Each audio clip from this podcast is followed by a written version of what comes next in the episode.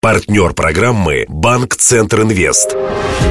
Формула успеха. Здравствуйте. У микрофона Денис Малышев, и это программа «Формула успеха».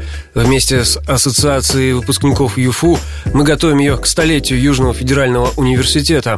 В студию приходят выдающиеся политики, бизнесмены, ученые, артисты и спортсмены, кто когда-то учился в одном из вузов, объединившихся в ЮФУ. Они вспоминают альма-матер и делятся опытом. Сегодня мой гость – архитектор Артур Токарев. Много лет он исследовал Ростов времен конструктивизма. И во время нашей беседы, по моей просьбе, составил краткий путеводитель для всех интересующихся архитектурой эпохи наивной веры в светлое коммунистическое будущее. Для справки. Артур Токарев, доцент кафедры основ архитектурного и художественного проектирования Института архитектуры и искусств Южного федерального университета. Родился в 1969 году. Поступил в Ростовский архитектурный институт в 1990-м. Окончил в 96-м по специальности архитектура. В том же году поступил в аспирантуру. В 2000-м защитил кандидатскую диссертацию. Приоритетные исследования «История советской архитектуры. Методика архитектурного проектирования». Два года назад вместе с дизайнером Ириной Кожухаровой выпустил красочную монографию, где описал сотню главных ростовских зданий первых пятилеток. Еще ранее прославился тем, что начал внедрять в обучение будущих архитекторов новый метод, основанный прежде всего на практике и свободе творчества. Образовательный эксперимент получил название «Метод А». Интервью. Видели, да, через дорогу от нас кинотеатр «Россия». Вот уже сколько времени планируют восстановить, и никак руки не доходят до него. А не знаете, в чем дело? Это был памятник архитектуры. Я писал для него э, историческую записку в свое время, довольно давно. Его поставили на охрану, и сразу после этого решением э, Министерства культуры Ростовской области позволено э, владельцу здания вот такая реконструкция, а точнее просто разрушение здания. Они собираются воссоздать и сверху надстроить там еще несколько этажей. Это, конечно, характерно и для Москвы в том числе, и для всей, для, для России. Ну, наглядный пример – это воссоздание храма Христа Спасителя как символ, да, безусловно. Но это копия, это макет. Но отличие Москвы от Ростова в том, что в Москве, в столице, жители ее выходят и на улицу, и с протестами, и пишут письма, и выступают, пытаются донести свою позицию. Там в основном есть такая общественная организация. Архнадзор. А, да, Архнадзор, совершенно верно. Но она тоже появилась. Вот Марина Хрусталева, один из лидеров э, этой организации, она приезжала в Ростов не так давно осенью. Она рассказывала о истории э, этой организации. Она говорила, что еще 10 лет назад а их никто не воспринимал всерьез, а сейчас они стали как бы брендом. Они прошли по всем телеканалам. Они стали просто востребованными в определенный момент. Хотя у нас есть своя общественность достаточно активная, она проявила себя, например... С фасадами? С фасадами, совершенно а, верно. Вот прошлым летом, да, история? Э, да, получившая? люди э, просто поднялись на добы, потому что мы лишимся исторического лица города. Там все сошло на нет, это их Нет, движение. работает, вы знаете, работает комиссия. Так, а вы дадите гарантию, что этой весной не возобновится снова покраска, штукатурка? Ну, ну надо смотреть, э, фасадов. надо просто смотреть, что будет происходить, потому что в прошлом году сказали, тогда были представители администрации ЖКХ, Э, и сказали, что говорит, ну, на этот год мы не можем ничего уже сделать, потому что заключены уже договоры, и как бы работа должна быть выполнена, хотя это все равно очень странно. Пока э, общественность не встала на дыбы, сколько удалось таким образом уничтожить фасадов? Просто визуально, если посмотреть, я, как я могу сказать, что несколько десятков. А, речь-то была не о памятниках архитектуры, э, потому что памятники нельзя с памятниками делать, нельзя изменять их внешний вид. А было о рядовой застройке, которая не то что заслуживает, она должна стоять на охране точно так же, э, потому что все э, признаки памятников, они наличествуют в этой архитектуре.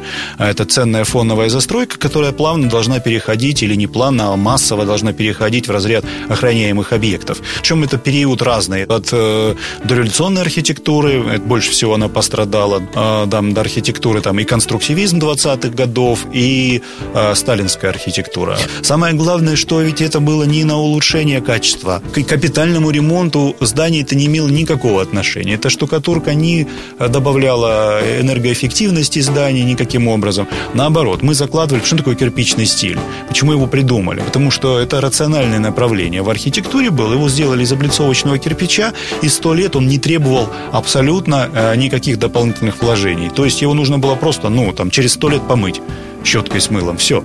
Больше На еще сто лет. Да. А если вы его штукатурите и красите, вы начинаете это подновлять каждые пять лет.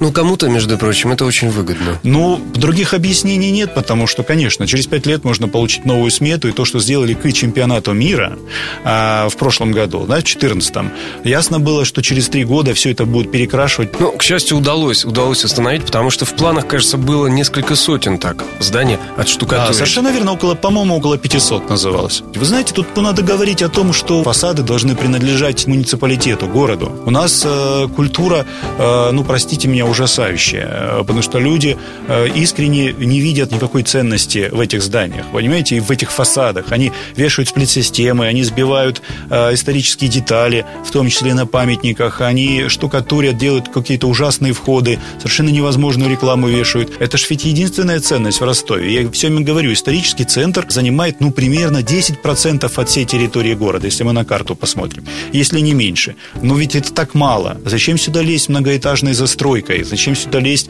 с этой вот бульдозерной реконструкцией? Все лезут сюда в центр, но его достоинства это совсем другие. Делайте высококачественное жилье средней этажности, низкой этажности. Пусть это стоит очень дорого, даже в два раза дороже, чем сейчас. 10% исторического центра сохранилось сейчас на территории всего города. А сколько в этих 10% как раз советского конструктивизма предмету ваших исследований многолетних? Ну, может быть, еще 10% от 10%, если не меньше. Эта архитектура, как и любая другая архитектура, пострадала очень сильно во время Великой Отечественной войны, а при восстановлении ее уже, так как, так как это было после войны, тенденция к восстановлению в исторических формах архитектуры, конструктивизм, он был как бы в опале э, в то время, то поэтому э, многие здания, которые серьезные пострадали, э, серьезно пострадали во время войны, их восстанавливали уже э, в сталинской классике. Они фактически не сохранились как э, конструктивистский объект. Это Олендворец, э, здание ДК э, культуры имени Ленина, это здание Ришта, главного корпуса. Это были конструктивистские объекты, которые мы теперь узнаем... Только по картинкам в библиотеке, в архиве, да, да можно верно. разглядеть да, настоящий их силуэт. Если мы будем говорить о том, что стоит на охране, ну, может быть, 20 объектов, может быть, 30, не больше. Да, а какие самые интересные? Конечно, это театр имени Горького. Это шедевр мирового уровня, настоящий авангард, реализованный в Ростове. Нашему городу страшно повезло. Дальше мы можем назвать из тех, что стоит на охране, наверное, это жилые комплексы архитектора Кондратьева. Один из них новый быт на углу Соколова и Суворова, другой на Буденовском проспекте рядом с ликероводочным заводом между Лермонтовской и э, Варфоломеевой. Кстати, обратите внимание, в каком он ужасном состоянии находится. Э, в ужасном. Он на охране около 10 лет, а на него смотреть, ну, ну, ну просто, знаете, просто больно. Первые этажи изуродованы, надстроены, входы в магазин, балконы, скворечники, сплит-системы. Ну, нет памятника фактически, все. Артур Георгиевич, а ваш метод А, почему такое название? Что это означает? У нас была традиционная программа обучения, а в том числе и в нашем институте, которая не менялась, на мой взгляд, ну, примерно там около 40 лет. Поэтому мы сделали такой эксперимент, он продолжался несколько лет, последовательно была эволюция, эволюция в изменении методики э, преподавания, нацеленной на э, проектную составляющую, не на графическую, не на увражирование, не на копирование исторических образцов, которые делали раньше. Это не исчезло, это все есть в образовании, есть история искусства, история архитектуры, студентам все это начитывают. Но мы сказали, главный основной принцип был у нас, мы вот провозгласили так, что каждая линия должна быть думающей думающий. Все, что делает э, студент, должно быть результатом его собственного творчества. Мне кажется, когда вы были студентом, вы тоже сопротивлялись, да, вот этой всей устаревшей системе методики преподавания. И тогда, возможно, зародился ваш метод А. Если мы сейчас начнем так далеко копать, мы дойдем там до каких-то моих предков, и тут вот, знаете, явно какие-то диссидентствующие корни будут найдены, потому что там и отец у меня этим э, баловался в сталинское время, за что получил... Э, Вольнодумием? Да, определенным. В 40-е годы организовали свое такое общество, общество студентов и лабухов, э, в котором было э, свое министерство, министр, министр был финансов, министр экономики, министр там, нравственности. Ну и кончилось это тем, что их всех повязали в 48 году. Задолго до окончания института. Вызвали всех, э, они там дали какие-то показания, после этого их всех отпустили. Им дали закончить институт, очень гуманно поступили, потому что нужны были специалисты, они закончили институт, а в том числе мой отец, им дали отметить его даже, они получили дипломы. Они пришли домой, а ночью их забрали. Вот. Но они попали в шарашки, так называемые, где работали специалисты, и, соответственно, э, например, 7 лет мой вот э, отец за вот такие развлечения э, получил. А ты вступил в ассоциацию выпускников ЮФУ? Звони прямо сейчас. 218 40 31.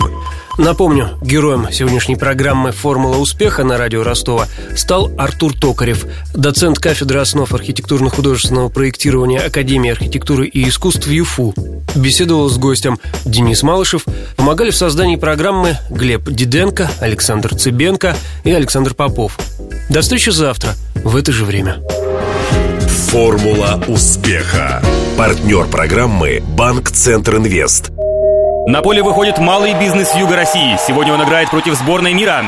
У ворот опасная финансовая ситуация. Удар и еще удар. Да, бизнесу грозят тяжелые времена. Все замерли в ожидании. И кредиты банка Центр Инвест отразили удар по бизнесу. И предприниматели сразу переходят в контратаку. Идет активное завоевание рынка. Вперед! Гол! Кредиты банка Центр Инвест для малого бизнеса помогают победить. Узнайте о ваших преимуществах по телефону 23030 или в ближайшем к вам офисе банка. ОАО КБ Центр Инвест. Реклама.